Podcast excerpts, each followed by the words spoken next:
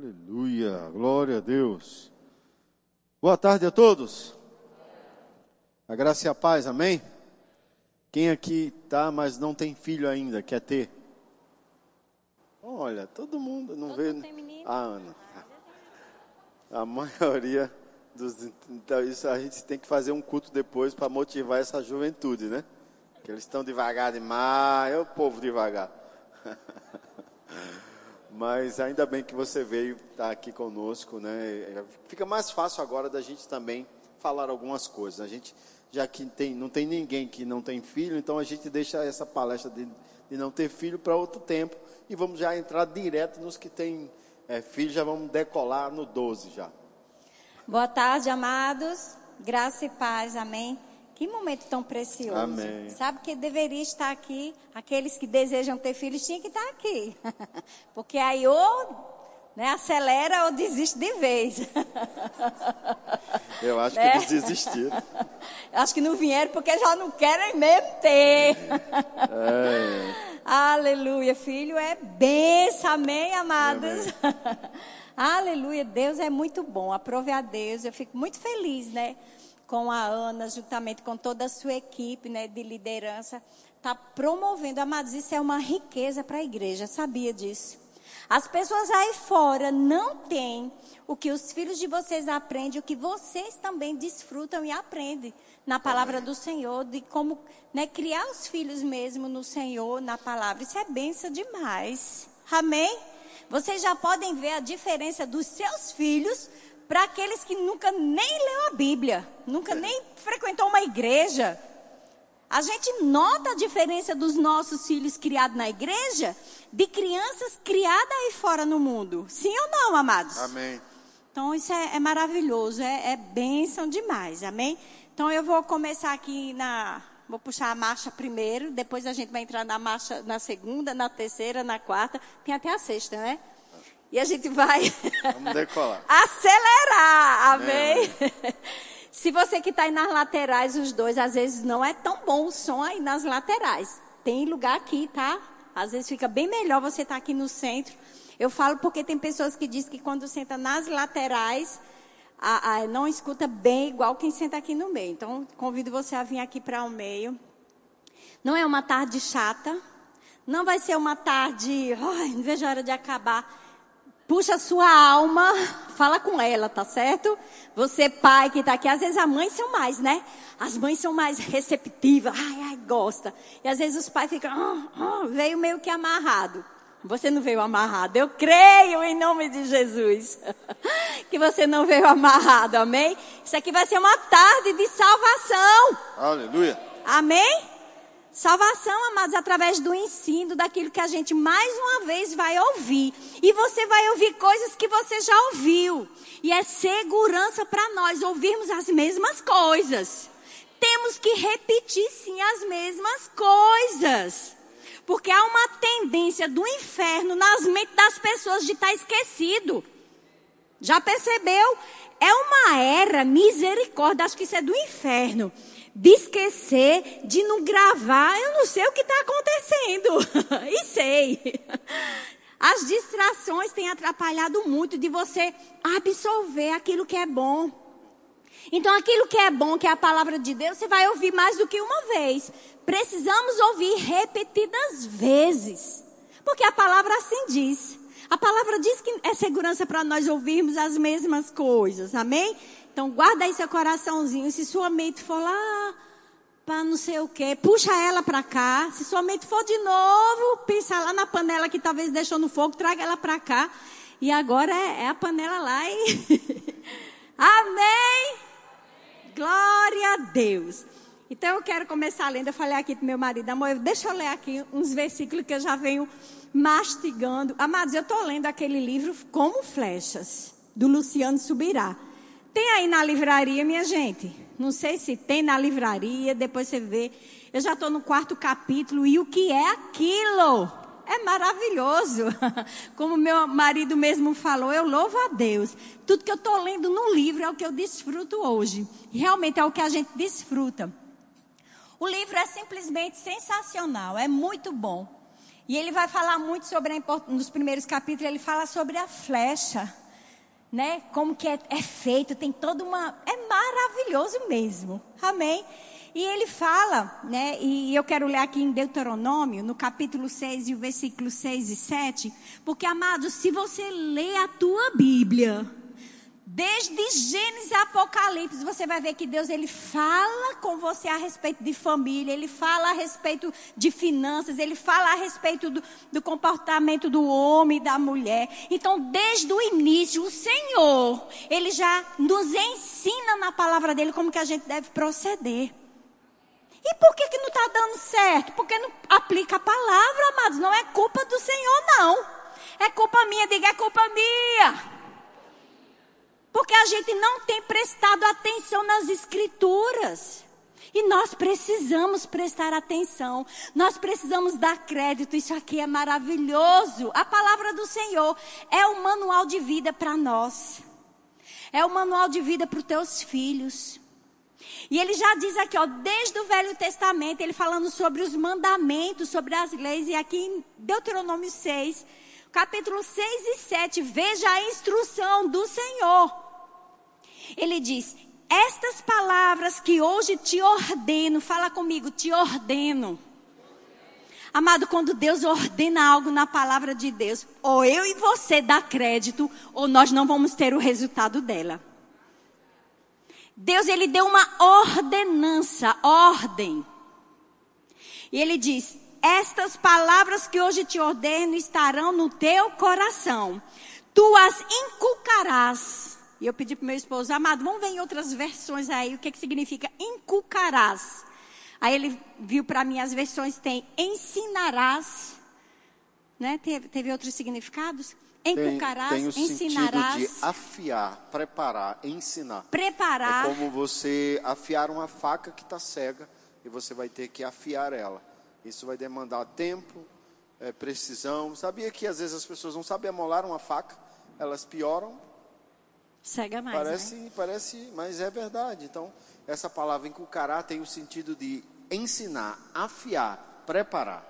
E ele diz: Tu as inculcarás aos teus quem está acompanhando comigo aí? Quem ousa falar? Aos teus filhos, e delas falarás assentado em tua casa. Amados, é ensinando.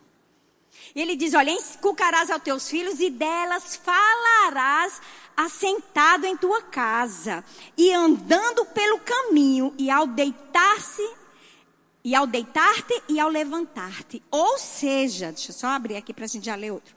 Ou seja, é um processo longo. Não é simplesmente fala uma vez e acabou-se, não. É ensinar ao deitar e ao se levantar. Está ensinando ao filho. Aí lá em Provérbios, que vocês também já conhecem, lá em Provérbios capítulo 22 e o versículo 6, ele diz: Ensina a criança o ou no. no. A gente já falou tanto isso que você já sabe, né? Ensina no caminho. Aqui, ó, ensina no caminho em que deve andar, e ainda quando for velho, não se desviará dele. É ensina no caminho. É, é você pai, é você mãe, juntos. Ainda em Salmo 127, ele diz: Herança do Senhor. Fala comigo, herança do Senhor. Essa herança do Senhor é de quem? Do Senhor. Grande revelação. Herança do Senhor. Herança de alguém. De quem? Do Senhor. O quê? Os filhos. Sabe que o teu filho não é teu? Misericórdia, irmã. Esse menino é meu. Ah, mas eu aprendi e trabalhei isso na minha vida, porque eu cresci em um lar onde minha mãezinha era muito possessiva e ela nunca entendeu nem compreendeu essas palavras. Amor, ela é viva, então não era. ela é viva, é. Mas é porque eu não vivo mais lá. Eu é que não vivo mais no lar com ela. ela é possessiva. Né? Uma correção. Ela sempre achou que os filhos eram dela para toda a vida. Pai e mãe, deixa eu dizer uma coisa para você, se você não sabe disso, deixa eu dizer, mas eu acho que você sabe. Os filhos que vocês têm não são de vocês. Tem sim, irmão, aqui eu vou mostrar o, o, o certidão de nascimento. É meu, olha o DNA aqui, ó. Amados, a gente tem e cuida deles para o Senhor. Depois você faz assim, vai filho. Por isso que no livro você vai aprender, eles são flechas. Flechas é para ser lançadas. E por isso que o salmista diz aqui: os filhos são herança do Senhor. Não é teu, não. Amém? Mas vamos lá, segura as pedras aí, a cadeira não joga em mim, não, que eu acho que você, daqui pro final, vai continuar me amando, amém? A gente não está aqui, nem temos pretensão nenhuma, né, de, de deixar você, né, mas a gente precisa passar as verdades da palavra. Então, guarde seu coração. Efésios no capítulo 6. Outro versículo maravilhoso que eu acredito que os filhos já grandinhos de vocês e pré-adolescentes já sabem de có e salteado. Efésios 6, 1, 2 e 3. Sim ou não, irmãos? Ixi, eu acho que nem vocês sabem o que está escrito, quanto mais seu adolescente. Amados, sempre ensinamos a Guilherme e a Ellen ler, conhecer, meditar e mastigar Efésios 6, 1, 2 e 3. Que ele diz o quê? Filhos, obedecei aos vossos pais no Senhor, pois isto é justo. Honra o teu pai e a tua mãe, que é o primeiro mandamento com promessa. Para que te vá bem e sejas de longa vida sobre a terra. Quem é que vai ensinar os filhos a obedecer e a honrar? Diga, sou eu. É você pai, é você mãe. Não pense que o menino já nasce sabendo não. Nenhuma criança, gente costuma falar que os meninos nascem com o como é? O chip zerado. É você que vai colocando as coisas. então, glória a Deus que a gente conhece a palavra e pode ir colocando o que é certo. Pensa aí as crianças aí fora que os pais não conhecem essa palavra. O que é que os pais estão colocando na mente desses meninos? Por isso que a gente vê a bagaceira que está aí fora. De criança, de jovens fazendo coisas, meu Deus, é o que foi ensinado para eles. Mas eu e você, amados, conhecedores dessa palavra, a gente vai ensinar a palavra. Então os filhos da gente vão honrar e obedecer a você. Os meus filhos vão me honrar e me obedecer porque eu ensino, é responsabilidade nossa ensinar. Amém? Não é, o, não é assim da noite para o dia, não. É algo contínuo.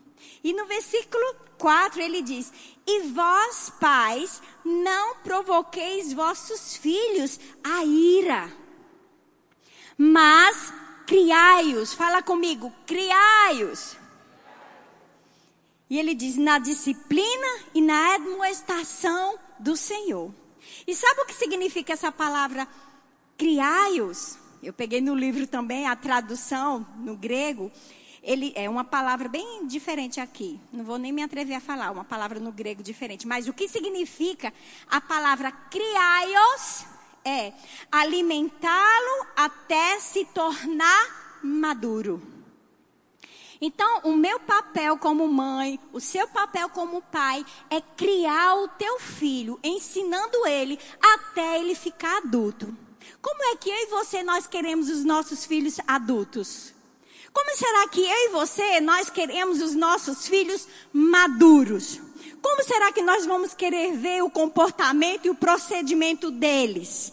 Vai depender do que nós estamos ensinando e criando eles. Amém? Aleluia. É, sou eu? Bora.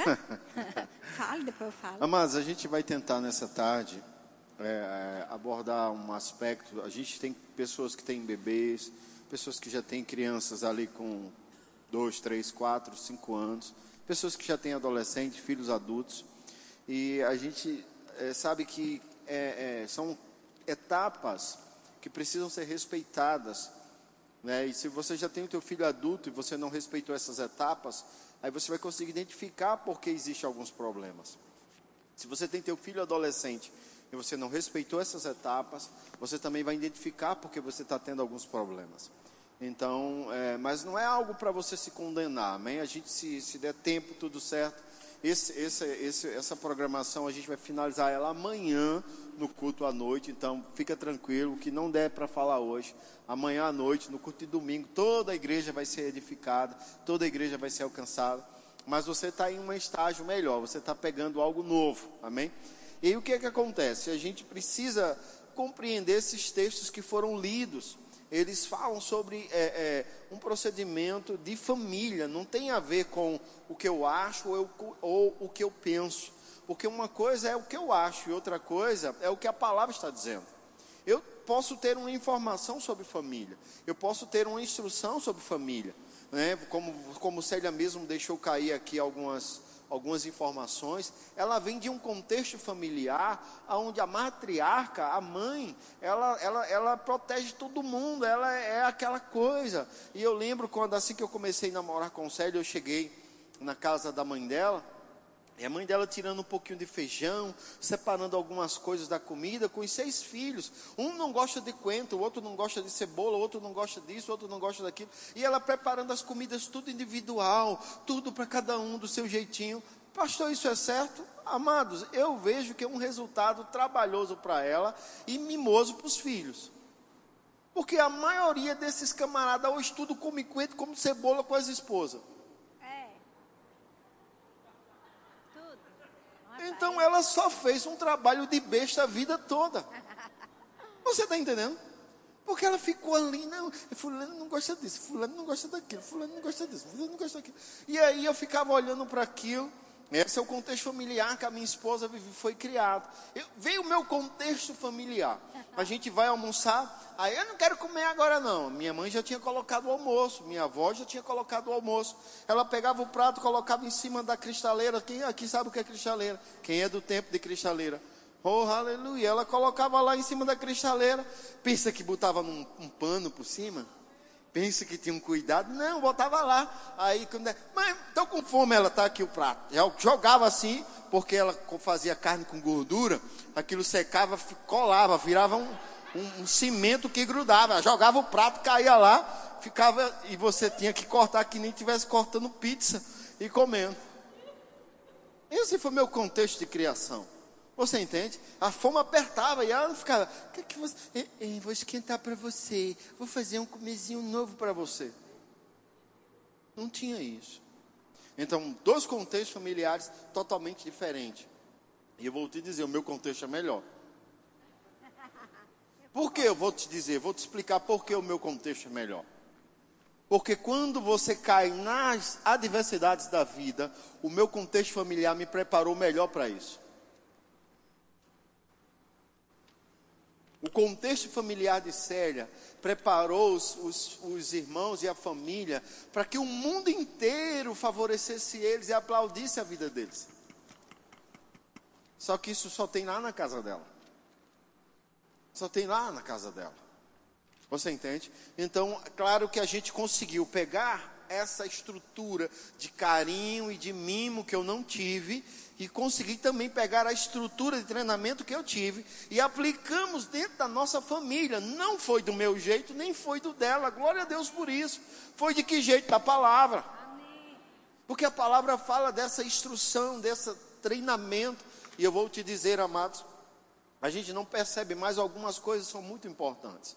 Vou dar um exemplo para você. Você colocar o seu filho para praticar algum esporte. Por que é importante? porque ele vai aprender sobre a repetição. Ele vai aprender sobre a repetição.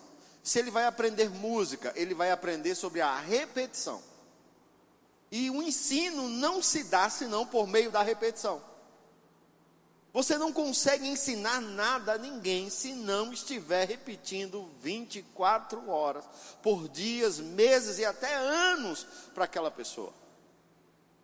Então, um esporte já vai fazer com que a tua criança, ela primeiramente se desconecte de, um, de, uma, de uma coisa chamada tecnologia. E ele aqui, ele vai começar a ter uma, uma instrução. Ela vai fazer uma natação, ela vai fazer alguma coisa, vai aprender música, vai fazer qualquer coisa que faça a mente dela entender que as coisas têm que ser repetitivas.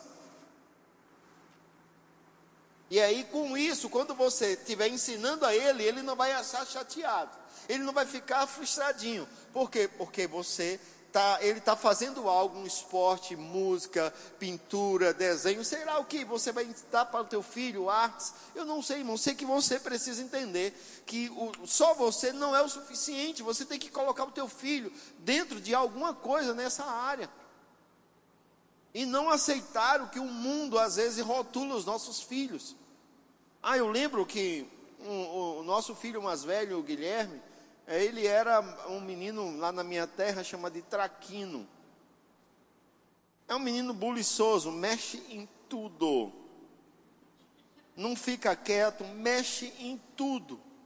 Ao médico disse: Mãe, esse menino é hiperativo. Eu digo: É? Amor, o nome disso é buliçoso. Minha mãe disse que você é um menino buliçoso e a gente tem que parar com isso. Não, aí, não, ele fica, não. Quando ele olhava, era não.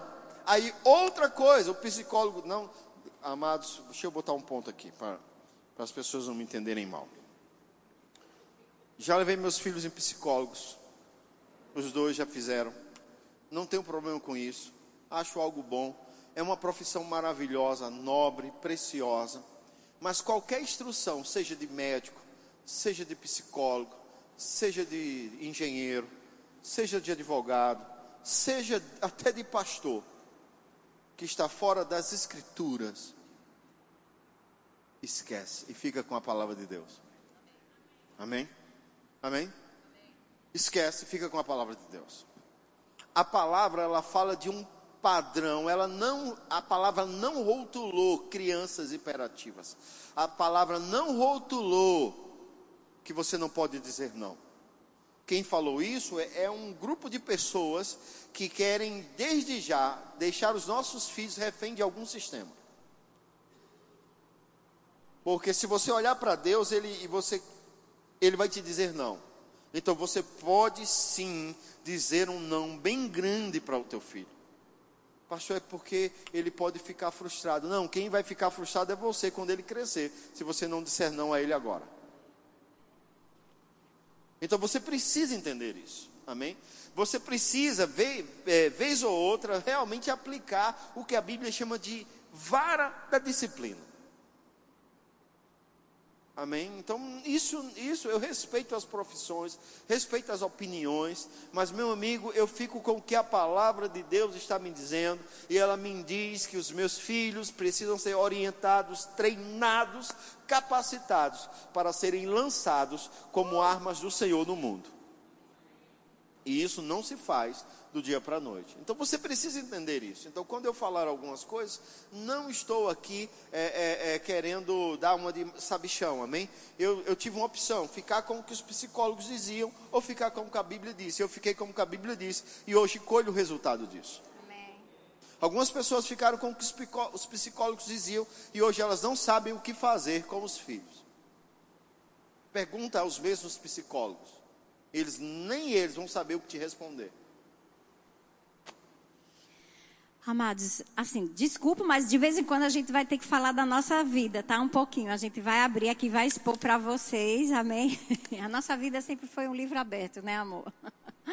Nossa vida. Casa gente, de vidro. É, a casa de vidro. Então, a gente não, não me incomodo com isso, mas peço a vocês desculpa porque estão aí ouvindo, amém? Mas eu acredito que vai edificar a sua vida. Mas, amados, como assim a gente sempre fala, eu sou criada em um lar onde tive cinco irmãos, né? Cada um tinha um jeito, um, um temperamento e tal. Porém, minha mãe disse que eu era muito quietinha, nunca precisei apanhar. Então, nunca levei uma pisa. A gente fala pisa lá no Nordeste. Nunca levei uma surra, me nem deu, da minha mãe, nem do meu um pai. trabalho, isso me deu um trabalho que você não Eu dei muito trabalho a ele, viu? Porém, presta atenção, mãe. Não leve o meu testemunho para a tua vida, não. Porque se, se teu príncipe ou a tua princesinha precisa de uma vara, dê mesmo. Por quê? Porque eu vim desenvolver a minha rebeldia na minha adolescência, já saindo da adolescência para a mocidade. Aí eu, ó, coloquei minhas unhas de fora. Aí minha mãe queria me matar, né?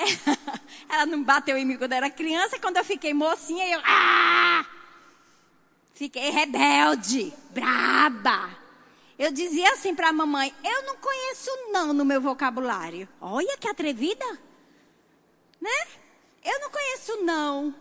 Não. Muito mimadinha. Nada contra você mimar. Pelo amor de Deus, nos entenda, tá? Nada contra você mimar o teu príncipezinho, nada contra você mimar a sua princesinha, nada contra, amados. Mas na hora que for para você falar sério e disciplinar, disciplina. Porque esse mimo aí, bonitinho e bonitinha, vai crescer. E a Bíblia diz lá em Provérbios, se você ler Provérbios, meu Deus do céu, Provérbios foi a salvação da minha vida. Lembra que eu falei para vocês que quando eu me converti, eu precisei ler provérbios de frente, de meio, direto eu lia provérbios, porque provérbios me ensina a ser uma boa esposa, provérbios me ensina a ser mãe, provérbios me ensinou muitas coisas, não só provérbios, tá? Mas toda a Bíblia, mas eu enfatizei em provérbios, e provérbios fala que a astutícia está no coração da criança, e o que tira a astutícia é uma vara. Amém? Só que a Bíblia também diz: você não pode bater no seu filho ao, ao ponto de querer matá-lo. Também isso a Bíblia ensina, olha para aí. Porque às vezes você deixa, você fala uma vez, você fala duas vezes, você fala mil vezes com o menino. Quando você não aguenta mais, tu quer matar ele. Tá errado. Fale no máximo duas. Tem mães que ainda usam uma estratégia. Na terceira vez, você só olha e a criança já obedece, né? Tem mãe que usa assim, falou uma vez, falou a segunda e diz, ó, a terceira eu vou pegar você. E se na terceira vez ele não obedecer, você pega porque você falou que vai pegar ele. Aí sempre que ele aprontar que você falar uma, duas, ele já vai se, se ajeitar porque sabe que você é um homem, um pai, uma mãe de palavra. Mas não fale mil vezes, duas. Menino, faz, faz, eu já falei mil vezes com você. Mil vezes. Por aí a gente já está mentindo, que talvez nem mil vezes falou, né? com ele. Aí já está mentindo, né? Então, eu lembro disso, que ela, né? Quando eu cresci, fiquei, coloquei as unhas de fora, enfim, amados. Eu sofri poucas e boas, tá certo? Sofri poucas e boas, me casei, fui mãe, Olha, coisa boa. Nada melhor do que ser mãe, né? Para você realmente reconhecer e aprender. E, e, para, e, refletir. O que, que você fez com seus pais, agora é a tua vez. Né? De você cuidar e criar do seu filho. E eu lembro que eu tinha dificuldade para disciplinar o Guilherme e a Ellie. A Ellie ainda era mais quietinha. Eu acho que, nem lembro se eu, se eu dei umas duas palmadas na Ellen. A Ellen sempre foi mais quietinha, mas o Guilherme, como ele falou, era mais atrevido. E eu sofria para disciplinar. Eu queria sempre deixar que o pai disciplinasse. A gente vai chegar nisso aí também, tá? E eu queria que o pai, quando chegasse do trabalho, eu contava as travessuras que ele fez e o pai tinha que disciplinar. Não é justo. Você, mãe, se você está em casa com seu filho, você pode, você tem autoridade também sobre a vida do seu filho. Amém? Você é, mãe, autoridade na vida do seu filho. Então não espera para o teu marido fazer isso. Não que ele não possa fazer, tá bem, pai? Você também pode. E eu lembro que aí a palavra, amado, sempre vai ser salvação para as nossas vidas. Como ele falou, nós não criticamos psicólogo, nós não falamos mal de psicólogo, nada disso. Nós não falamos mal dos autoajuda. Não, amados. Mas não tem coisa mais certeiro do que a palavra. Eu falo isso como prova de vida. Porque eu precisei, eu, uma vez, acho que eles estavam já adolescentes, que a gente precisou ir consultar um psicólogo, nem lembro direito a idade. Mas desde eles pequenininhos, o meu psicólogo, a minha alta ajuda e a minha busca, a minha solução foi na palavra. Eu não podia nem pedir ajuda aos meus pais, a minha mãezinha, né? Eu nem podia pedir ajuda, um conselho, porque o conselho dela era assim: não pode bater no seu filho. Só depois de oito anos de idade é que eles têm que levar uma chineladazinha e ó, bem devagarzinho. Ela falava ainda assim. Não está gravando não, né? Eu espero. Vamos gravar e manda para ela. Grava aí e manda para ela, João. Ela dizia assim: depois de oito anos, e você ainda nem é para bater para doer. É só assim, ó. Só para ele fazer de conta. E eu dizia, mãe, com oito, esse guri com dois anos tá me chamando de doida. Ele tinha dois aninhos.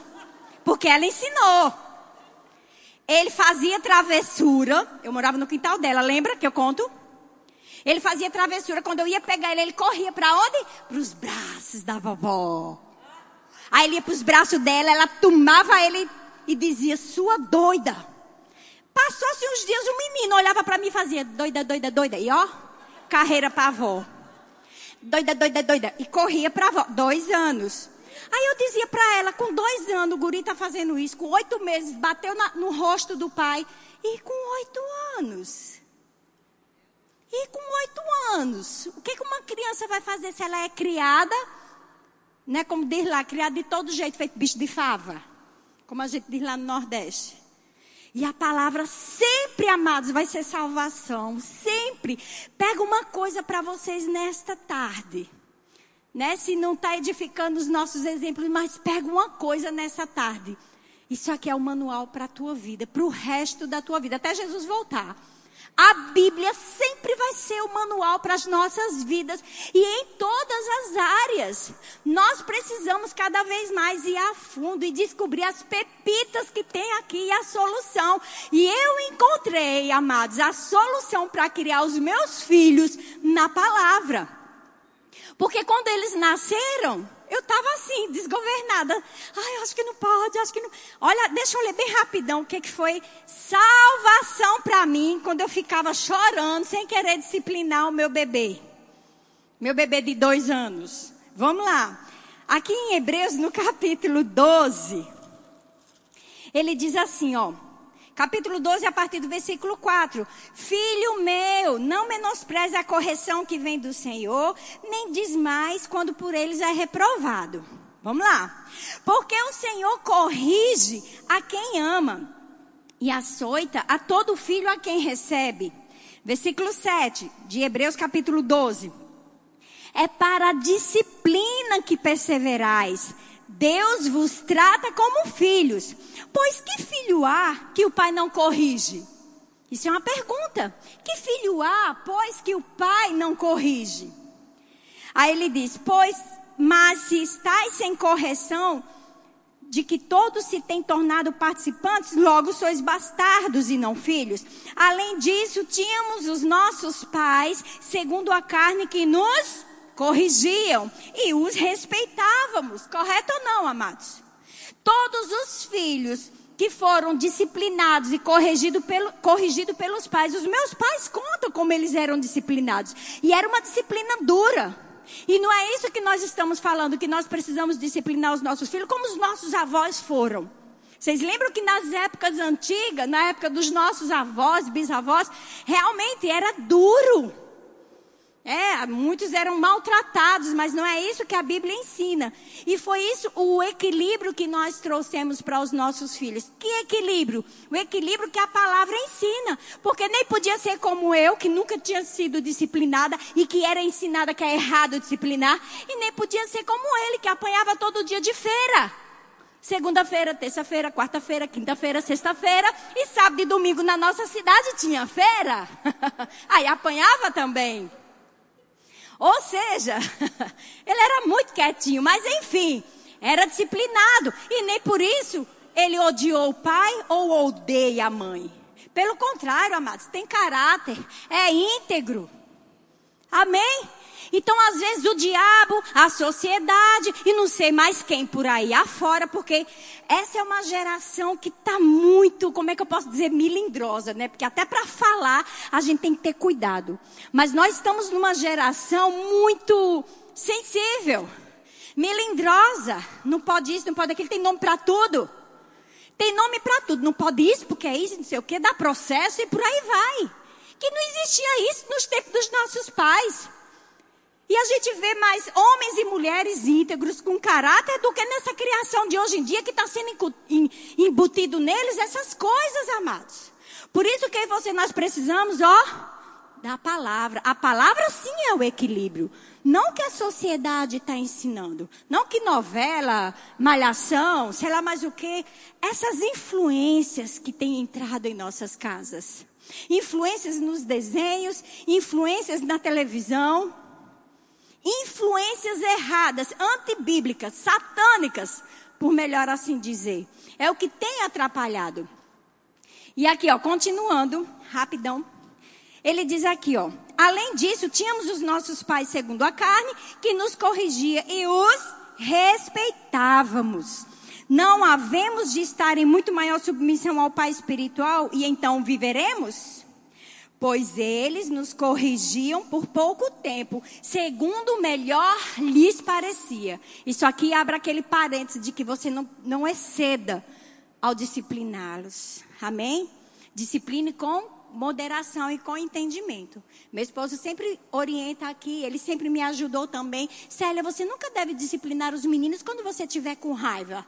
Ah, mas ele fez na hora. Ele fez, então, se você for disciplinar ele na hora da raiva, você pode machucar. E depois você vai ficar pior do que você já está respira fundo. E eu dizia, mas como assim? Ele fez, é, respira fundo, dá uma volta, conta até 10. Depois você vai, pega o chinelo, pega o cinto e vai ler a Bíblia com calma. Sabe por quê? Porque ele estava me mostrando na palavra que disciplina é coisa boa. Que disciplina é bênção. E quando a gente bate nos nossos filhos xingando, que eu vi isso dentro da minha casa lá, do meu, né? Quando minha mãe ia pegar meus irmãos. Quando você faz xingando, ai, uau, vou te matar, eu vou arrancar sua orelha. Todo mundo fica com medo da disciplina. Vocês são desse tempo? que foram ensinados dessa forma. Isso é errado. Ensinar desse jeito para os filhos. Eles têm que entender que, uau, eu errei, que coisa boa é a disciplina. Vou agora tomar uma, uma coça. Para o bem dele, eu não estou dizendo que as chineladas são boas dói, é para doer mesmo que é para sentir. Mas eles precisam entender, os nossos filhos, era algo que eu não sabia, mas eu aprendi. Fala comigo, aprender.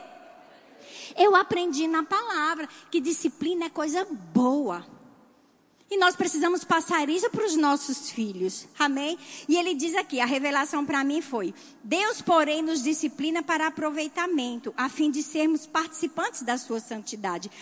Toda disciplina, com efeito, no momento não parece ser motivo de alegria, mas de tristezas. Mas de tristeza. Ao depois, entretanto, produz fruto pacífico aos que têm sido por ela exercitados, fruto de justiça.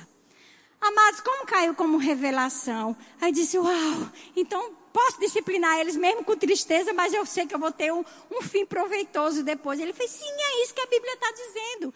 E a partir daí, amados, eu não tive mais problema nenhum em disciplinar o meu filho. E eu procurava, sim, disciplinar no momento certo e sem ser na hora da ira. Amém? Sempre nas nossas vidas vai ser a palavra, a salvação para tudo que a gente vier a fazer. Amém? Então, que nós nesta tarde possamos estar passando para você, de fato, o que é que a Bíblia diz sobre nós, pais e mães e filhos. Amém? Amém. Para um pouco e pensa. A disciplina é importante, mas ela é uma parte de um conjunto de coisas. Vou dar um exemplo para você entender. Quem aqui entende de eletricidade? Eu não. O irmão Álvaro ali. Tá. Você já percebeu que a eletricidade ela tem dois fios? Passa dois fios. Por que passa dois fios? Porque ali, no caso aqui, que tem três energias, 127 e 220, quando tem 220 é porque está indo dois fios, 127. Né? Mas, de qualquer forma, vai ter que ter um terceiro fio, que é o neutro. E aí a, a, energia 110, ela só vai funcionar se tiver esse fio 127 e o neutro é um fio auxiliar. O que, que acontece? Se você só disciplina, disciplina e não tem o fio neutro, você não consegue ter o resultado que você gostaria dentro de uma criação, dentro de um ambiente. E qual seria esse fio neutro? Seria as palavras que saem da sua boca seria o que você fala todos os dias para os seus filhos. É necessário a disciplina, ela é real, ela é bíblica, mas ela é associada a palavras erradas, você não tem o resultado que aquela disciplina está proporcionando. Porque você chama ele de desobediente, você diz que ele não presta, você diz que ele é burro, você diz que ele não estuda, você diz que ele é isso, você diz que é aquilo. Você começa a rotular seus filhos com palavras. Quando o médico falou que um dos nossos filhos era hiperativo, nós rejeitamos aquilo. Amado, hiperativo é uma palavra. E eu decidi declarar que ele era manso e do Senhor. E eu declarava todos os dias, quando ele iria outra coisa, sabe, importante, pai. Eu, se você tem filhos, irmãos, em nome de Jesus, aprenda sobre a oração. Amém. Vai ser necessário todos os dias da sua vida se posicionar em oração em favor dos seus filhos. E eu lembro que eu ia muitas vezes no berço onde Guilherme estava, eu colocava a mão sobre ele, eu dizia: Você é manso, você é do Senhor, você é obediente ao Senhor, você é obediente a mim, você é obediente à sua mãe. Eu falava isso na Ellen, falava isso com ele, e muitas vezes eu declarando, rótulos vinham, as pessoas rotulando. Eu lembro quando as pessoas rotularam a minha filha que ela era agressiva, que era, ela era isso, eu disse: Não, ela é mansa, ela é mansa. A primeira vez que levamos ela no departamento infantil da igreja, irmãos, ela, ela mordeu duas crianças, arranhou outra, ela, bateu em três crianças. Ela não estava acostumada a, a, socializar, ela ainda não tinha ido para a escola normal. Ela vivia dentro do ambiente da casa dos meus, do, dos, dos, meus sogros, que eram os pais de Célia. Era um ambiente só todo mundo ia brincando. Ela não dividia nada com ninguém, nem com o irmão ela dividia as coisas, porque era brinquedo de menina e ele tinha brinquedo de menino. Então não havia uma divisão desses brinquedos. E a gente, eu, eu, eu sempre deixei bem claro para os meus filhos que brinquedo de menina é de menino e brinquedo de menino é de menino. Isso é uma coisa bem simples, amém, irmãos? Eu, eu quando eu, eu via essa situação, eu deixava bem claro.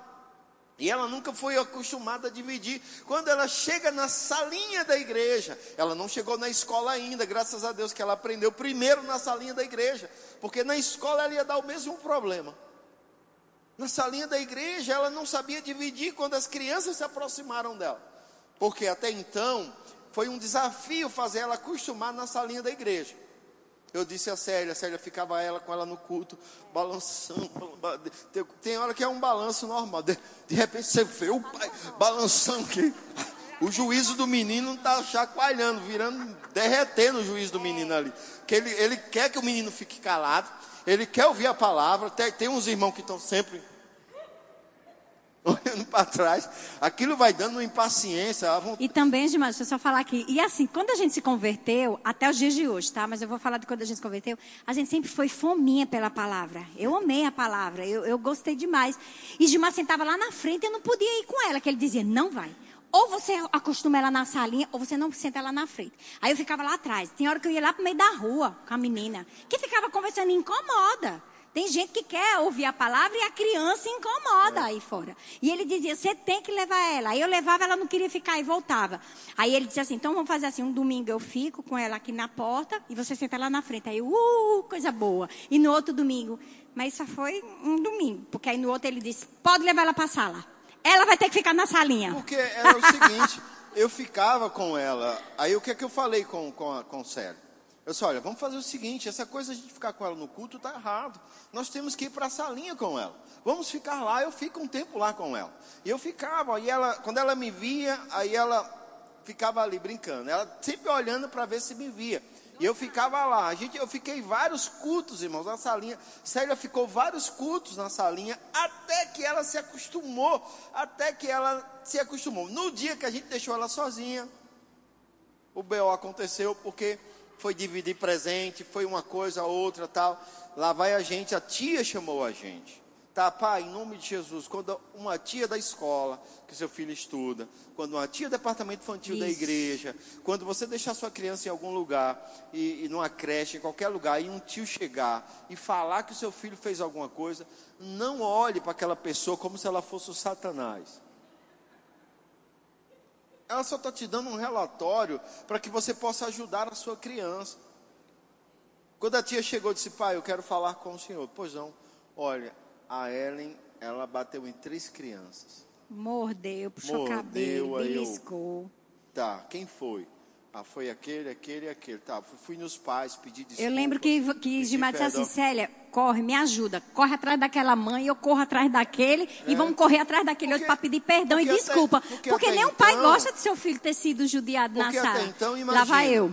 Você chega com teu filho em casa com uma marca de mordida que foi da igreja. Que igreja é essa, irmão? Amém? E aí a gente fomos lá, falei com os pais, pedi perdão. Cheguei em casa, conversei com ela, sentei ela no banquinho dela, na cadeirinha dela. Disse: Por que você mordeu as criancinhas? Sempre quieto. Eu digo: Papai não já falou que não pode? Então, aí li para ela Efésios 6:1. Pastor, ela tem três anos. Quando é que você vai implantar a palavra no coração do teu filho? Quando ele fizer oito anos, feito uma, uma velha bechaiada falou, é isso? Você não sabe de quem eu falei. Você não sabe. Você entende? Então, porque desde o ventre eu já profetizava sobre a vida da Ellen. Eu não profetizei no ventre sobre a vida de Guilherme porque eu não, eu não tinha nascido de novo. Eu não tinha nascido de novo. Então eu profetizei no ventre, profetizei depois que nasceu, profetizo na vida dos meus filhos quando eles estão nesse desenvolvimento. Então não vou esperar meu filho fazer 18 anos para eu ler Provérbios 6 para ele, irmãos para eu ler Efésios 6:1 para ele. Então lia nessa idade, lia, dei umas sentadas para que ela entendesse que não podia mais, ela não fez. Mas eu não fiquei revoltada com a tia, o departamento infantil, marcando ela. Tem uma expressão lá na minha terra que você faz com a mão, né, assim, ó. Você usa as duas mãos, uma fecha, outra você bate assim. Tá lascado. Eu não fiz isso com o tio. Eu agradeci ao tio. Quando alguém da escola falava algo dos meus filhos, eu não ficava com raiva da escola. Eu agradecia aos professores pelo zelo com os meus filhos.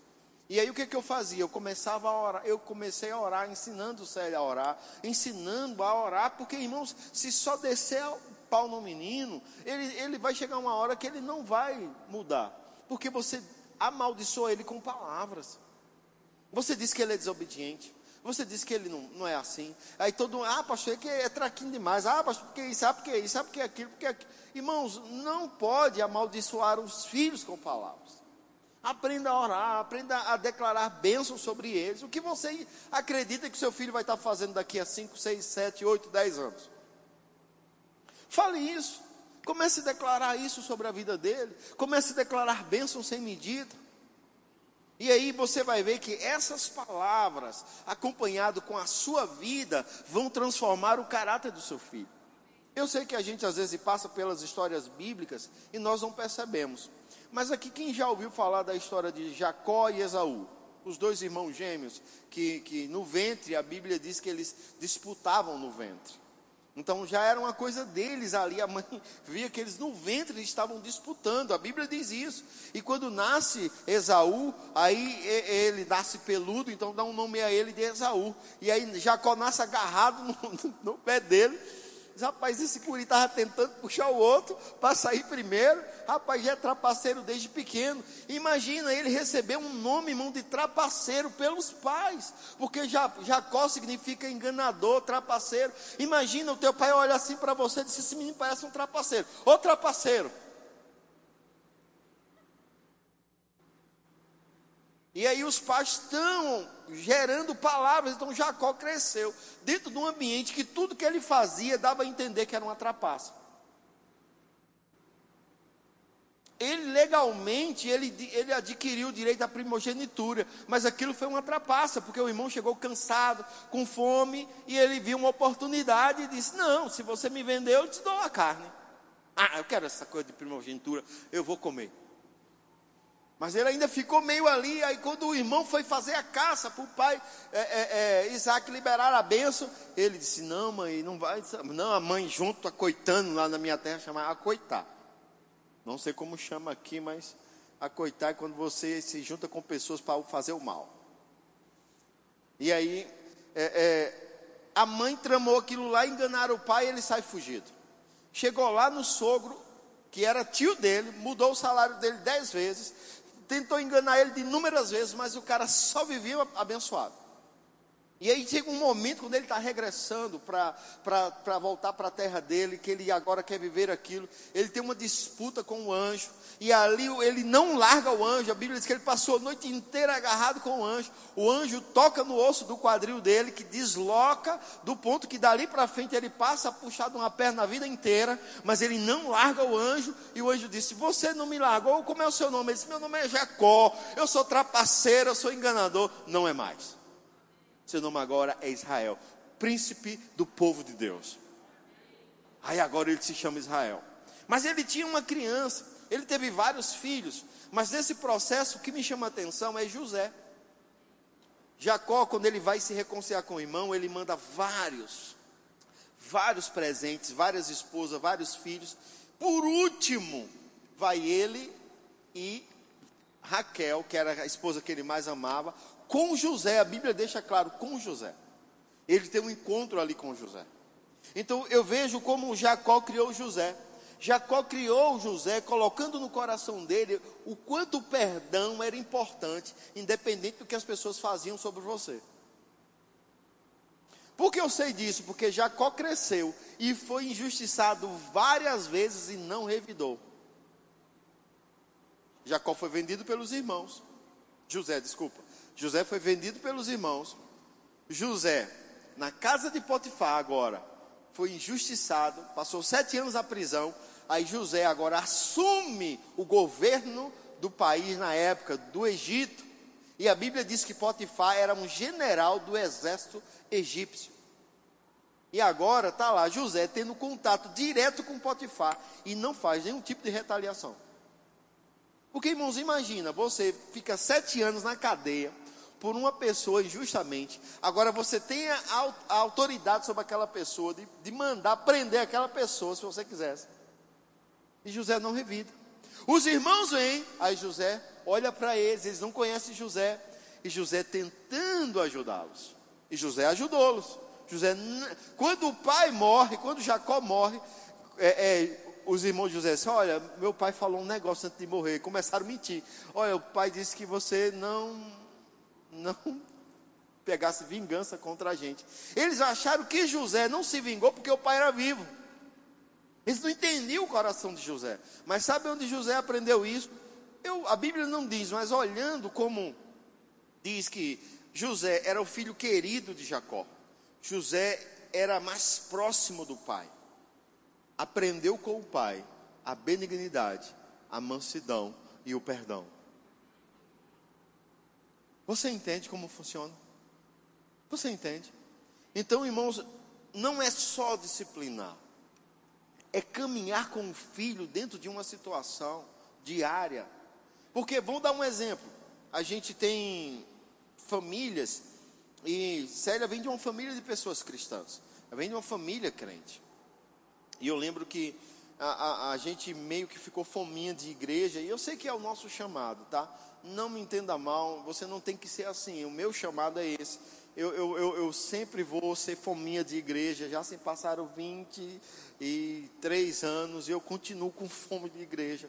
Eu quero acordar cedo, eu quero estar na igreja. Quando eu não, quando eu estou sem conseguir em casa, eu estou pensando, minha cabeça está muito acelerada com alguma coisa, eu não consigo dormir. Eu quero vir para a igreja. Eu gosto desse ambiente. Eu, eu sou realizado aqui é a melhor coisa de Deus para mim. E graças a Deus que eu consegui transmitir isso para os meus filhos. Porque se não fosse paixão, eu não transmitiria. Se levá-los para a igreja fosse só uma obrigação religiosa, eu não conseguiria transmitir para eles essa verdade. Por quê? Porque houve muitos momentos. Família marcou é, festinha de criança. No dia do culto, na hora do culto. Meus filhos não vão. Não, meus filhos não vão. Se vocês quisessem que meus filhos fossem, vocês teriam marcado em um dia que não tem culto, em um horário que não tem culto. Eu não vou ensinar os meus filhos que festinha de primo é mais importante que a igreja. Aí ficavam assim, é louco, esse povo enlouqueceu, endoidou, endoidou. Sempre transmitir essas verdades para os meus filhos. Claro que você é livre para transmitir para o teu filho a verdade que você quiser. Eu não estou aqui fazendo nenhum tipo de pressão para você. Agora, essa criança vai crescer. Ela vai crescer. E quando ela optar entre a rave e a igreja, você ensinou a ela que a festinha é mais importante que o culto. Você ensinou a ela que a festa de Natal, a, a reunião de família é mais importante que congregar. Então ela hoje faz de tudo e troca sempre o congregar pelas realizações pessoais. Só abrindo Irmãos... aqui um parênteses para dizer que os meus filhos tiravam férias, viu? para não dizer que eles não, que era só na igreja. Por quê? Tinha um mês de janeiro que meu irmão ia para a praia e ele tinha filhos da mesma idade que o meu, minha outra irmã também tinha. E Gilmar sempre dizia, vá, Célia, com eles. E eu tirava o mês de janeiro todinho na praia com eles. Meus filhos foram tanto para a praia, se divertiram tanto em parquinho. À noite ia para o parque, a gente ia para o parque, não era pecado não, nem éramos religiosos não.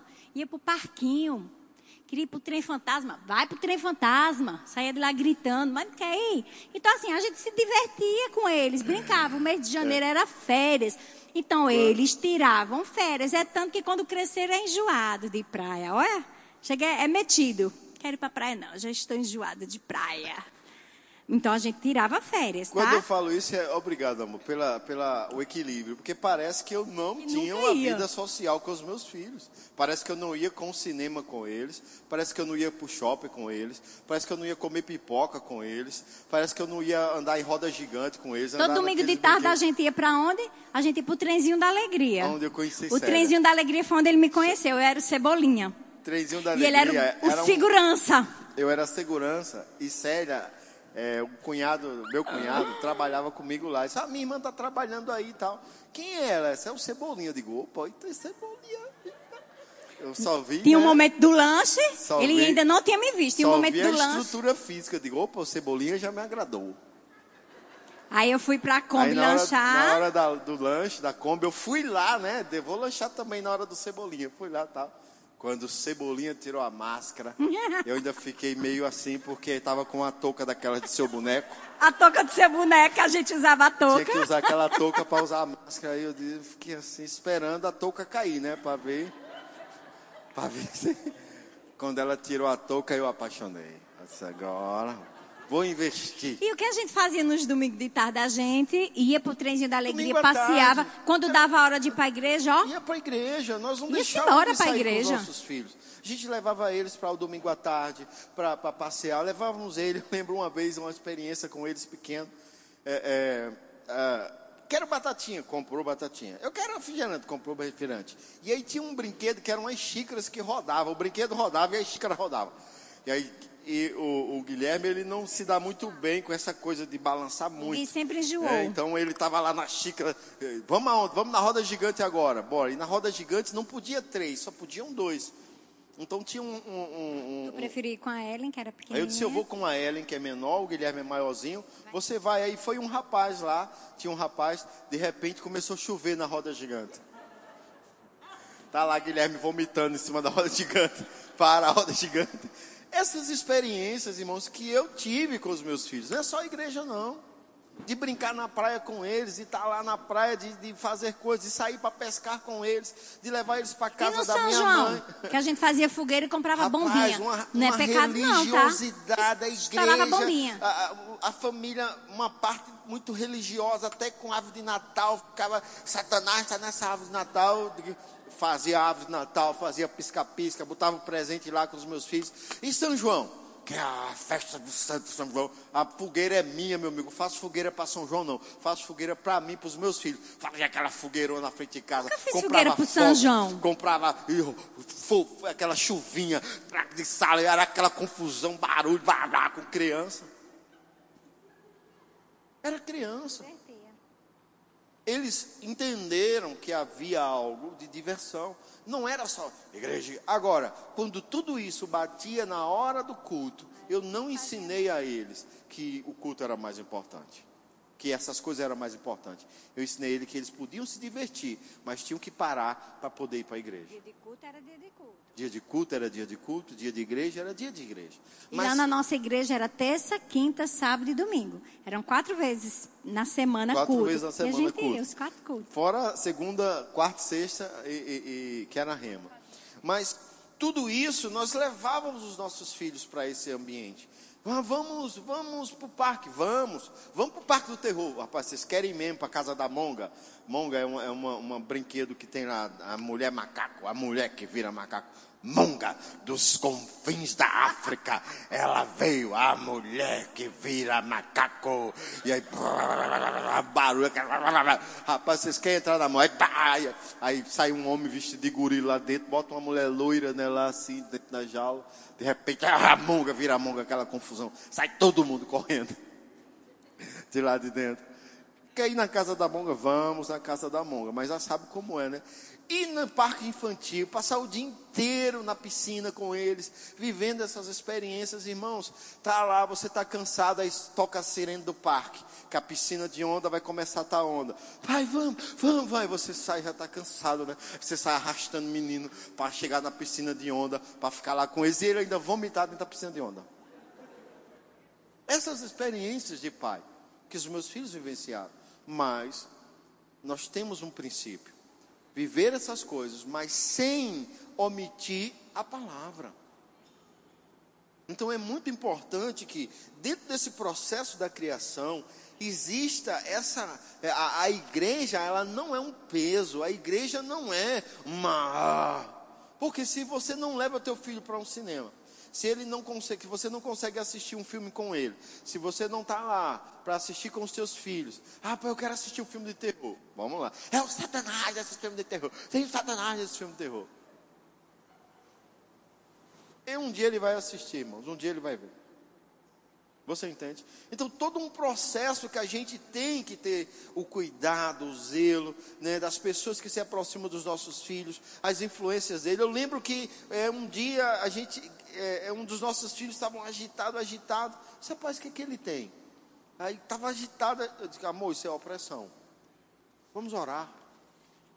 E nós repreendíamos aquela opressão. E ele ficava bom. Muitas vezes, irmãos, chegamos do culto, a luz parece que não acendia, parece que estávamos entrando dentro de uma caverna, dentro de um túnel, tudo escuro dentro de casa. A gente acabou de chegar do culto, isso é opressão, isso é Satanás. Vamos repreender isso. Aí a gente se levantava e repreendia aquilo, repreendia aquela influência. E aí ficávamos atentos também ao que eles estavam vendo. Uma vez eu estava lá e eu, eu vi o cara que estava, Mister Satã! Mister o quê, menino? Fui ver o que era, era um desenho chamado Dragão Ball Aí tinha um rapaz abestalhado, bonzinho, Misha Satã é um homem bonzinho. Então, fiquei olhando, olhando, e tinha um, um, uns monstros lá, umas coisas, um tal de Goku, não sei quem, não sei quem. Aí eu disse, olha, vai assistir mais isso não. Mas vai assistir mais Misha Satã não. Não vai não. E aí proibido de assistir Misha Satã, porque estava tava oprimindo ele. Estava assistindo aquilo e estava ficando opresso. E aí eu parei com o Mr. Satã lá em casa. Não, te, não entrou mais Mr. Satã lá em casa. Você entende? Mas eu não fiquei paranoico com essa coisa das mensagens subliminares que estão dentro dos desenhos. Elas são reais. Mas quando você dá a realidade da palavra para seus filhos, elas não vão penetrar neles. Elas não vão penetrar neles. Eu, quem já leu aquele livro do John Bevere, A Recompensa da Honra? Nesse livro, e eu ouvi também o áudio, ele conta que ele sentou para assistir um filme né, com a esposa e os filhos, e ele conta que se o filme, se ele desligou o filme, conversou com os filhos e desligou pelo seguinte influência que tinha no filme. Não era nem porque ia ter morte, sangue vai, sangue vem, cabeça vai, cabeça vem. Ele disse que não era nem isso. Até se tivesse alguma cena, né, não mas uma cena de beijo, essas coisas, ele ainda assim não tiraria, ficaria ainda assim assistindo com os filhos. Mas ele disse que desligou e disse assim: Isso é veneno para os nossos filhos. Porque no filme eram tinham os filhos, né, umas crianças lá, e o filme ensinava aquelas crianças a serem desobedientes aos pais. Estavam mentindo para os pais e desobedecendo aos pais. E aquele criança do filme era um super-herói. Ah, que legal! Que menino bonzinho! Mas era um menino, veja, o filme estava ensinando que era um menino super-herói, um menino bonzinho e mentindo para os pais e desobedecendo aos pais. E ele disse que na hora né, se ligou e falou com a esposa: não, não, esse filme, isso é como veneno para os nossos filhos. Né? Porque a Bíblia diz que se os filhos não obedecem aos pais, eles terão os dias curtos. Se os filhos não honram e não obedecem aos pais, eles terão seus dias encurtados. Então ele percebeu, então por isso que é importante o pai e a mãe. Observe o que seus filhos estão assistindo, né? Seus adolescentes, né? Seus meninos de 8 anos, até os pequenininhos têm que estar tá tendo cuidado, que eu lembro que Guilherme desde pequenininho gostava muito de assistir, muito. Então, eu, eu procurava gravar, meu, meu irmão tinha aqueles nem sei falar mais o nome, fita cassete. Fita cassete era, de, de, de, Era aquilo. E eu, eu fazia meu irmão cassete, né? gravar né? muito filmes de cachorrinho. Eu, eu pus tanto Guilherme para assistir filme de cachorrinho e eu joguei não quer um cachorro. Dalila chora porque quer um cachorro e Guilherme não quer um cachorro.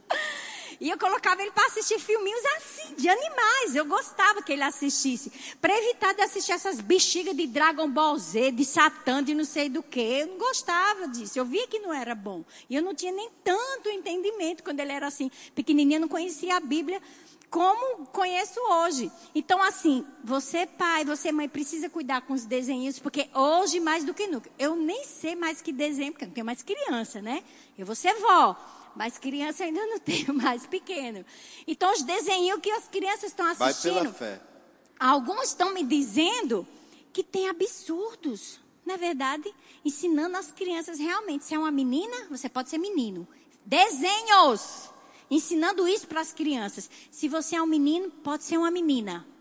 Desenhos ensinando isso para os pequenininhos, amados. Isso é muito sério. Sim. Por isso que você, pai, você, mãe, precisa ficar atento ah, mas eu estou cansada, eu trabalho o dia todo, eu faço isso, eu faço aquilo, e eu não tenho tempo, e esse menino é criado com babá, esse, essa criança é criada numa creche.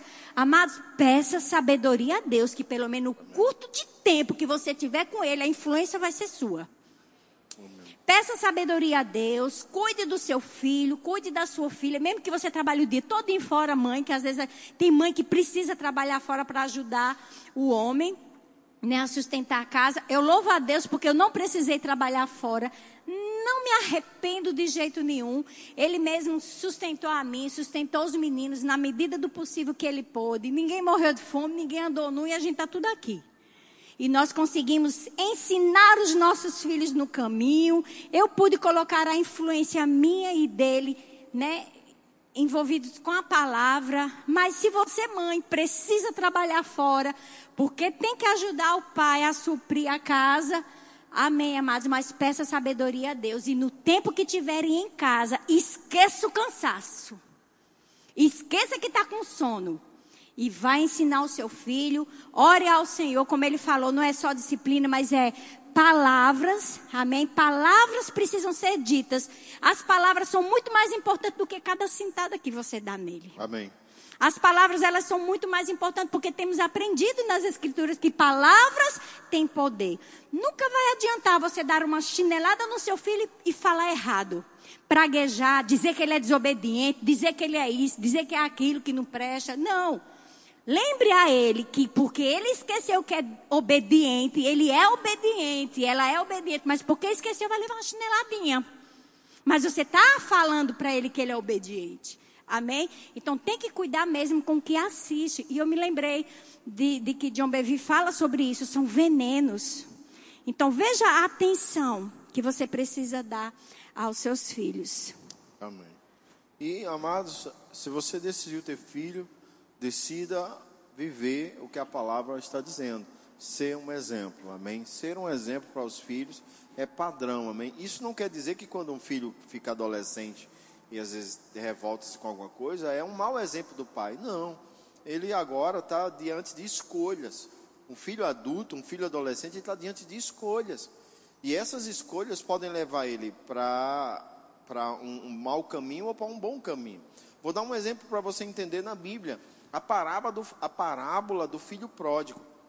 Aquele homem, ele, ele era um homem justo e íntegro e criou os dois filhos na mesma direção. Mas um dos filhos decidiu pegar parte da herança e ir embora. Viver uma vida é, é, de farras e orgias. E o dinheiro acabou depois de uma crise que veio. E aí ele, a Bíblia diz que ele caiu em si. Irmãos, as suas orações vão trazer seus filhos de volta a si. Amém? Porque a Bíblia diz que só um que está fora de si pratica determinadas coisas. Vou dar um exemplo. O provérbio diz que só um homem fora de si mexe com uma mulher casada. Porque ele diz: Olha, você vai botar fogo, fogo na roupa e não vai se queimar? Meu amigo, assim é quem mexe com mulher casada. Então, assim, não, não há um raciocínio normal. Então, o pecador, ele não está debaixo de um raciocínio normal. Ele está debaixo de uma influência maligna e a gente tem o poder, como pai, de orar, de interceder, de repreender e esperar que os olhos do entendimento sejam abertos e ele reconheçam e caiam em si novamente. Amém? Então é um processo, é algo que não tem como nós é, é, é, nos livrarmos. Temos que aprender a orar e interceder e ficar firme no Senhor. E Amém? nós tivemos os nossos filhos adolescentes, Sim, né? Então a gente tem que é, a gente tem que cuidar porque essa adolescência é a idade que nem é mais criança e nem adulto, mas já quer ser adulto. Sim. Ele já acha o adolescente já acha que ele é adulto adulto. E aí você fica, você tem que ficar atento a muitas coisas, ao que os filhos estão vendo no, no computador, ao que estão vendo em casa, ao que estão vendo na televisão, que horas eles estão dormindo, o que, que ambiente que eles estão, quem são os melhores amigos dele, quem não são, se são pessoas decentes, se não são. Por quê? Porque você ainda é o pai. E você ainda tem o direito de orientar, mas meu irmão, tudo isso deve ser feito de uma forma sábia e prudente para que a gente, a adolescência talvez seja o período que mais levanta a ira dos pais. Misericórdia, pastor, então não vou. Não, não, não é, não é uma coisa ruim. É bom porque também nos treina, porque antes a gente ia, vai, fica de castigo aí. E agora, adolescente? Ele te desafia. Por que não? Porque eu não quero, não quero, mas eu tenho, eu tenho desejo também, eu tenho opiniões. Eu aqui, eu também sou, eu aqui nessa casa eu também posso falar. Digo, que bom, vai trabalhar então. Você pode falar, pode trabalhar. Vai lavar prato, vai lavar roupa, vai fazer as coisas dentro de casa. Só pode falar se, se, se, se, se contribuir. Se não contribuir, fica calado. Mas os pais não sabem lidar com essas situações. Outra coisa, pai e mãe, vocês que têm adolescentes, se um dia o filho, né, porque você disciplinou, ou corrigiu, ou proibiu de sair, ele diz, eu te odeio, eu odeio você, mãe, eu odeio você, pai. Não morra, não desmaiem. Não desmaiem, tá? É normal eles falarem isso. Sim. Porque uma vez eu ouvi um palestrante falando de uma mãe, dessas mães do Nordeste, brincadeira, dessas mães bem, que quando o filho diz assim, eu odeio, ela diz assim, eu não quero que você me ame, só quero que você me obedeça. Amém. Porque quando a Bíblia diz que é, os filhos que obedecem vão ter longos dias de vida, não diz que é quando eles dizem, mamãe, eu te amo. Papai, eu te amo. Não. A Bíblia não diz que os filhos vão ter longos dias de vida se disser que ama você. Mas a Bíblia diz que eles vão ter longos dias de vida se eles te obedecerem. Então, se ele te odeia porque você corrigiu, mas se submete à correção, Beleza, você vai ter é. seu filho aí por longos dias de vida e depois ele mesmo vai dizer. Vai chegar o dia que ele não vai sair da sua cola e vai dizer que te ama todo o tempo. Amém? Tem fases dos nossos filhos que eles não dizem que nos amam, mas vai ter fase que eles vão dizer que te ama. Obrigado, mãe. Obrigado, pai. Bem machão assim, né? Obrigado, pai. É, vai chegar, calma. A gente só não pode desistir, tá? Então, você está tendo instruções, aprenda sobre oração, é uma dica que eu dou. Vá aprender sobre oração, como orar, interceder pelos seus filhos. Haja de acordo com a palavra, por mais que isso vai doer em você ou doer nele, haja de acordo com a palavra, porque aí você tem um respaldo na palavra, amém? Para agir e para avançar. E é importante, irmãos, que dentro desse processo da, da, da, do crescimento, do desenvolvimento, nós, nós aprendamos a andar em justiça dentro de casa. O que é andar em justiça, pastor? É você ser justo com os seus filhos. Somos tendenciosos a, a favorecer mais um filho ou outro, e nós não podemos agir dessa forma. Eu não estou falando de ter a sabedoria de lidar diferente com cada filho. Eu não estou falando disso. Porque os cinco dedos das mãos não são iguais, são diferentes. E eles são os dedos que compõem a tua mão. Então, os teus filhos, se você tiver dez filhos, cada um vai ter um, um, um, um, comportamento e você vai ter que aprender a lidar com eles.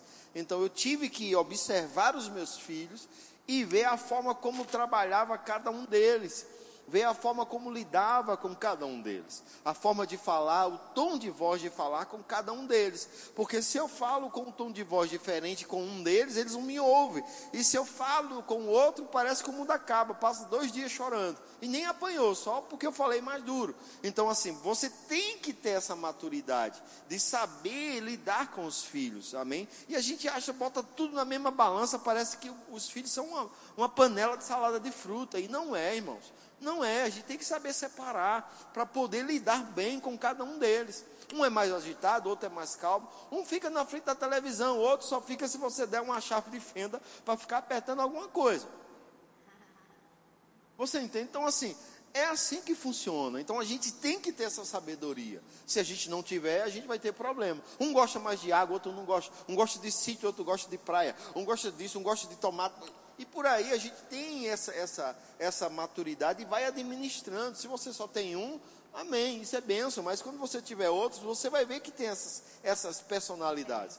E você precisa começar a observá-lo. Da mesma forma que nós devemos observar o casamento, entender a nossa esposa, entender o marido, você tem que olhar os seus filhos e entendê-los. Eles não são simplesmente alguém para você bater e cumprir sua vontade neles.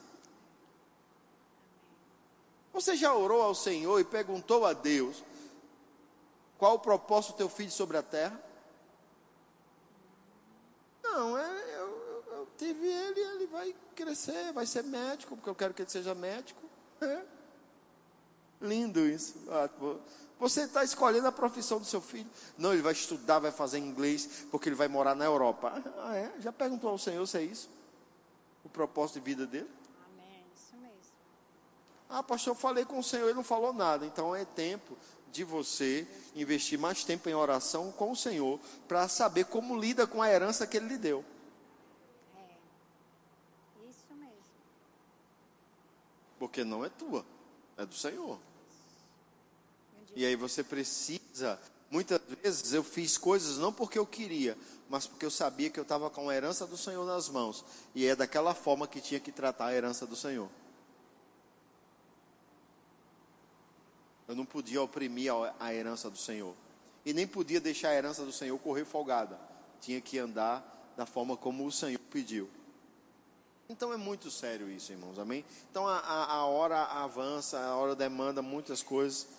A Ana pediu se para liberar perguntas, pode ser, a gente vai né? liberar algumas Só que antes, antes de liberar as perguntas, a gente vai só falar aqui rapidão de algumas. Mas, amados, é tão importante é, nós, pais, pensarmos no propósito do Senhor na vida dos nossos filhos é muito mais importante do que nós simplesmente já focarmos um profissional na vida dele. Né? Às vezes os pais estão na ânsia de que o filho seja um doutor, um juiz, um, Nada contra, isso não é pecado, isso não é errado, mas que isso não seja a primeira coisa na vida do seu filho. Amém? A primeira coisa é o que nós sempre ensinamos aos nossos filhos, que ele amasse o Senhor em primeiro lugar na vida dele. Depois vem o natural. Depois vem a escolha de, um, de, um, de uma profissão. Mas em primeiro lugar, amados. E essa foi a escolha que a gente fez. Eu louvo a Deus. Eu não nasci em um berço evangélico, meu esposo também não nasceu em um berço evangélico. Mas aprove a Deus que nós conhecemos o Senhor, ainda há tempo, amém? Porque enquanto tem vida, tá, tem esperança, amém? Então o Senhor nos alcançou, casado, pude criar os dois na igreja. O Guilherme tinha sete meses e nós entendemos isso, buscar o Senhor em primeiro lugar. E Guilherme estava junto. Quando o Senhor falou de um chamado dele para nós, eu não escanteei Guilherme ele. Estava junto. Então, quando nós começamos a, a, a, ter revelação em Mateus 6 e 33, buscar em primeiro lugar o reino de Deus e a sua justiça, meus filhos estavam juntos. Eu não deixei eles para trás, não. Estava na igreja, dormia debaixo dos bancos, estava na salinha. De início a Ellen que não queria ir para a salinha, mas depois foi, porque é preciso ir para a salinha. Então eles cresceram desse jeito. Sempre amando o Senhor e buscando o Senhor em primeiro lugar. A faculdade nunca proibimos eles de fazerem, nunca impedimos deles fazerem, deixamos que eles escolhessem fazer faculdade ou não, mas sempre nós colocamos para ele essa convicção no coração deles. Busque o Senhor em primeiro lugar na vida de vocês. O Senhor tem que sempre ser o centro. Depois sua faculdade, sua profissão, seu casamento, sua viagem, seu passeio. Mas essa é a nossa responsabilidade como mãe e como pai, de instruir os filhos no caminho e colocá-los o propósito do Senhor na vida deles, ensiná-los. Já orou ao Senhor o que, que Ele quer que vocês façam? Talvez a faculdade que eles tenham que fazer seja um, um, um posso assim dizer, uma desculpa para o chamado que Deus tem. Então pode ir sim, vai para a África, vai para não sei para onde, vai para os Estados Unidos, vai, vai fazer medicina, vai fazer o que for. Mas que isso seja uma brecha e um caminho, não para você ganhar isso aqui na sua vida. Não foque no dinheiro, meu filho. A gente sempre instruiu isso a eles. Não foque no dinheiro. O que você quiser fazer no secular, que isso seja o caminho para aquilo que Deus tem para você. Que seja uma porta para aquilo que Deus tem para você. E não porque, uau, vai ser um juiz, porque sabe quanto que um juiz ganha? Tem nem noção quanto que um juiz ganha.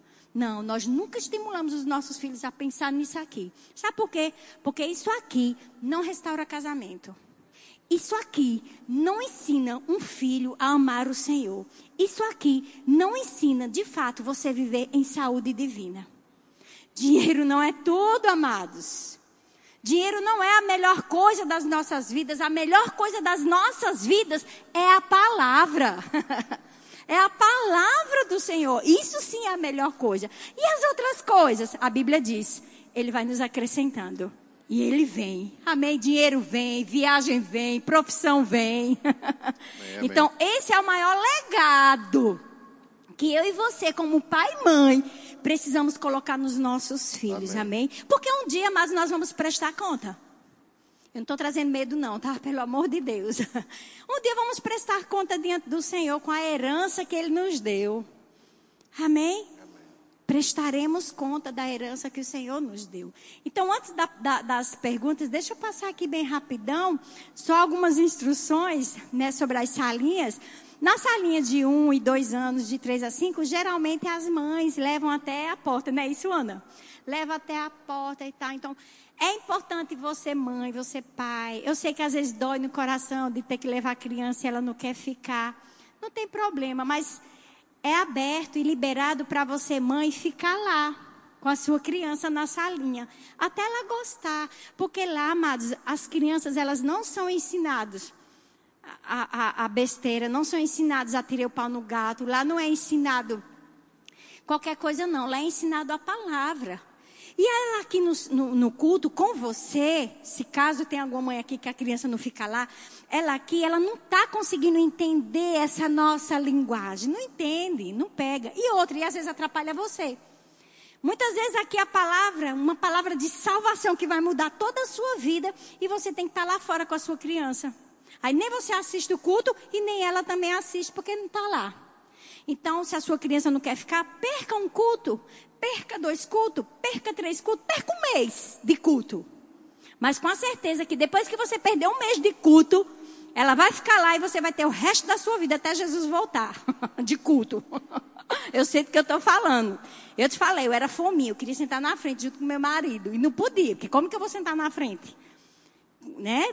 Tem ministro que fica constrangido, vai chamar a sua atenção. Eu sei do que eu estou já falando, eu já participei de culto, que ministro pregando, chamou a atenção de uma mãe, porque a criança estava atrapalhando. E é constrangedor. E a mãe nunca mais voltou. E eu não quero isso para a tua vida. a mãe se desviou, saiu da igreja. Ai, meu Deus. Não podia ter levado o menino para a salinha, né, Ana? então, é só para te ajudar. Então é importante.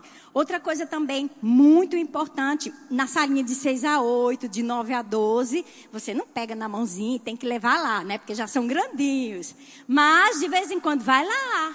Conversa com o professor, como é que tá fulaninho, como é que tá cicraninho, né?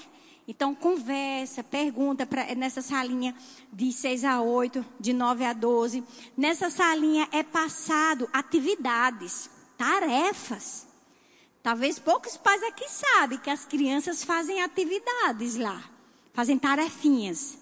Então, é preciso você ajudar eles nessas tarefinhas que as tias fazem. Elas fazem com tanto amor, com tanto carinho.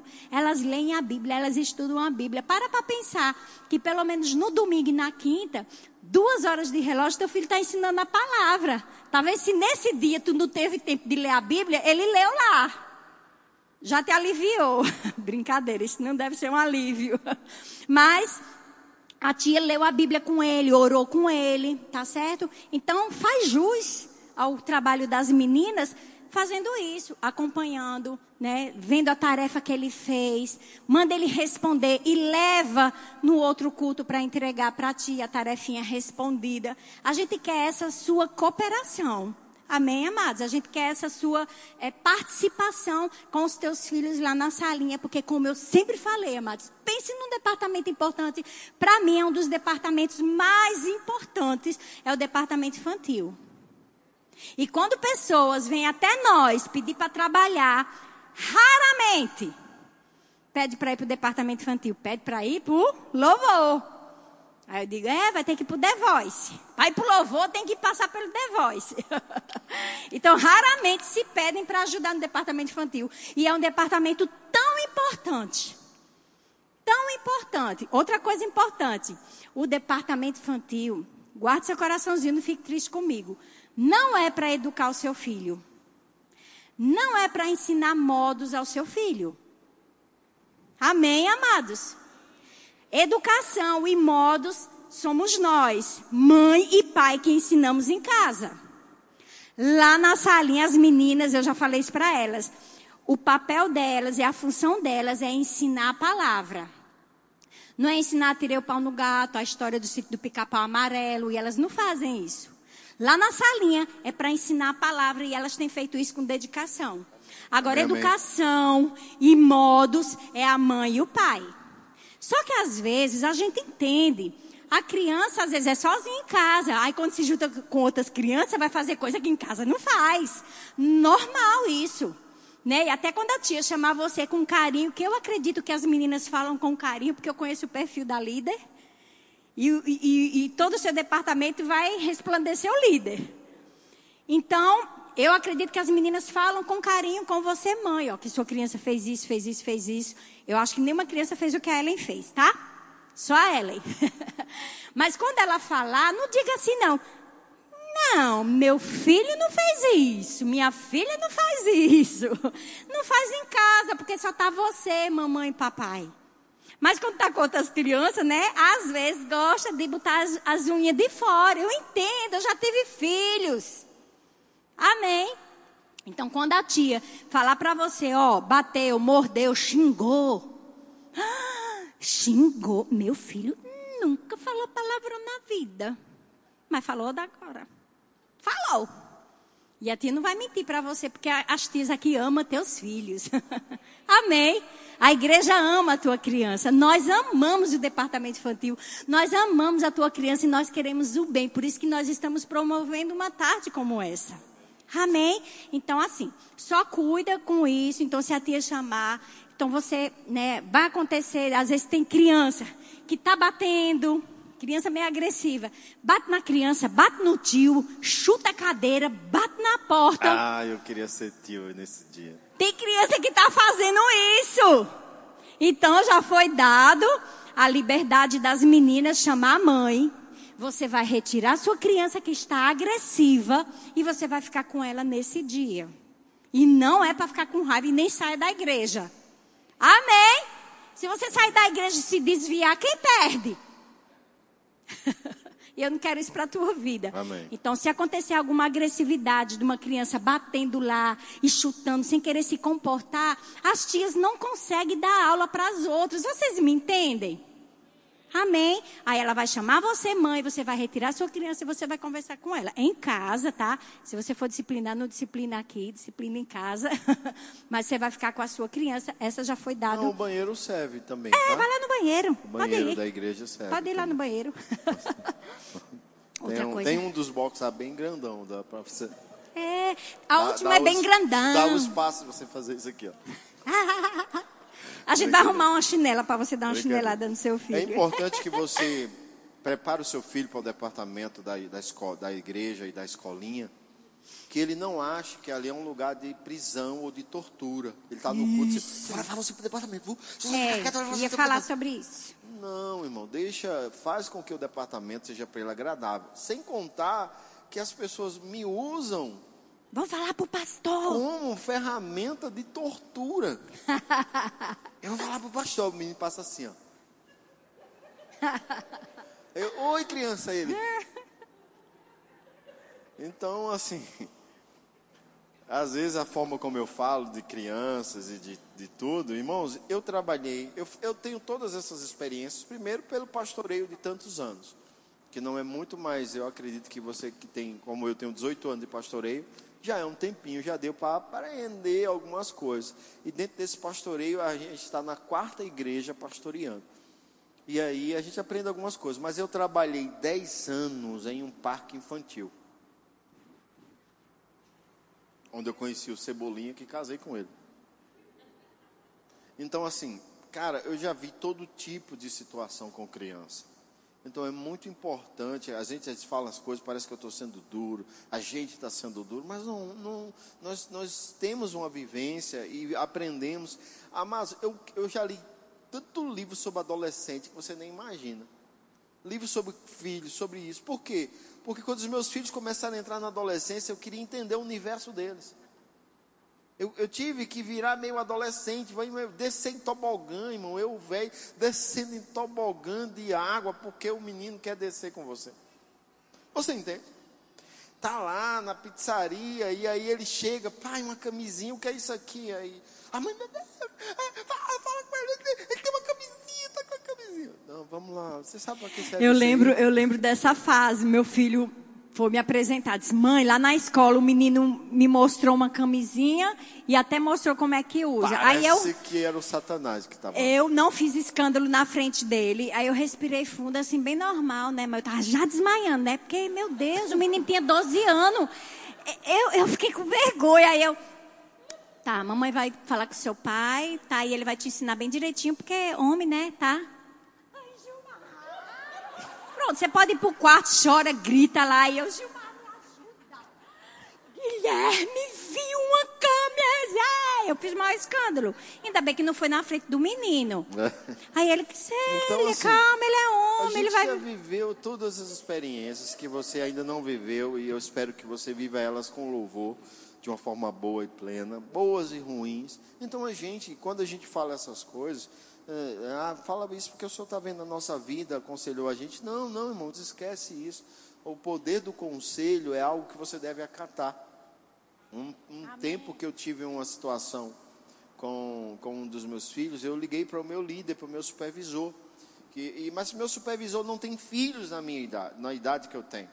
Não tem o tempo de casado que eu tenho. Na minha cabeça, o Satanás, você vai falar com o teu supervisor. Ele não tem filhos na idade que você tem, nem é o tempo de casado que você tem. Então, o que é que ele vai poder te ajudar? Mas graças a Deus pela palavra. Nós não ajudamos pessoas por experiências, mas pelo poder da palavra.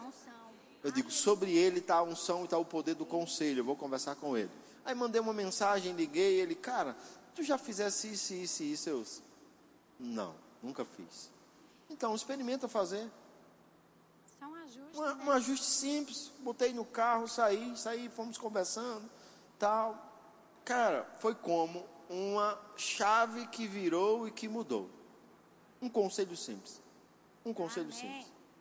Então, é muito importante a gente entender essas coisas. Então, nós queremos ajudar você com sua família, com seus filhos, e queremos o melhor para vocês. Amém?